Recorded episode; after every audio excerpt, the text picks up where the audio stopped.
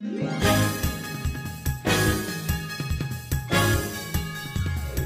位听众朋友们，大家好！本节目由上海观察与蜻蜓 FM 联合制作播出。上海观察，深度如你所期。我为何同情一些 P2P 创业者？首先说，我为什么有点同情这样的公司？根据新闻报道披露出来的信息和该公司董事长名义发布的公告，可以看出，该公司确实出现了兑付危机，无法向投资者按时支付利息和本金。但如果公告是可信的，那该公司并没有跑路，而是想办法弥补投资者利益。但是公安机关依然介入了，并按照非法吸收公众存款罪立案侦查了。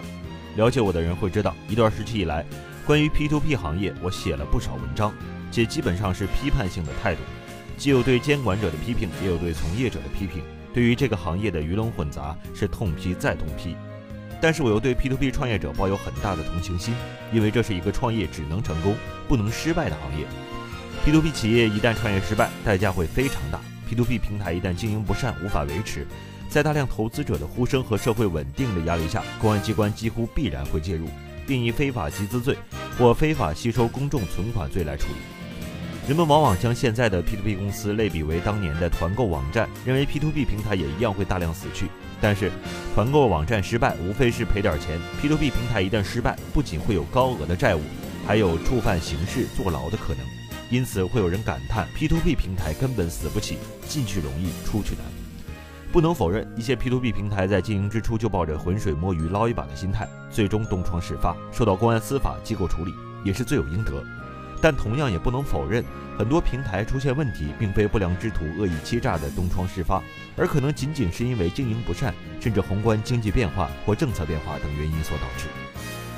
如果是这种情况，出现问题的平台虽应承担经济损失，但是不是要负刑事责任，值得商榷。具体的情况应该具体分析，但现实情况几乎都是按照犯罪嫌疑人来处理。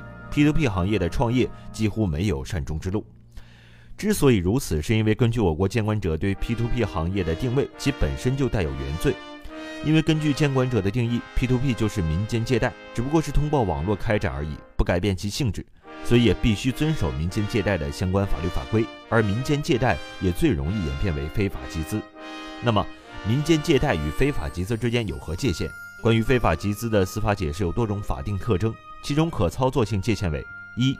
个人非法吸收或者变相吸收公众存款，数额在二十万元以上的；单位非法吸收或者变相吸收公众存款，数额在一百万元以上的；或二，个人非法吸收或者变相吸收公众存款对象三十人以上的；单位非法吸收或者变相吸收公众存款对象一百五十人以上的。想想看，哪个 P2P 公司不满足上述条件？基本上都满足。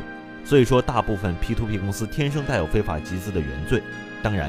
并不能说所有满足上述条件的就一定会被公安机关按照非法集资来处理。不出事儿时，民间借贷和互联网金融都是地方政府所默许甚至鼓励的呢。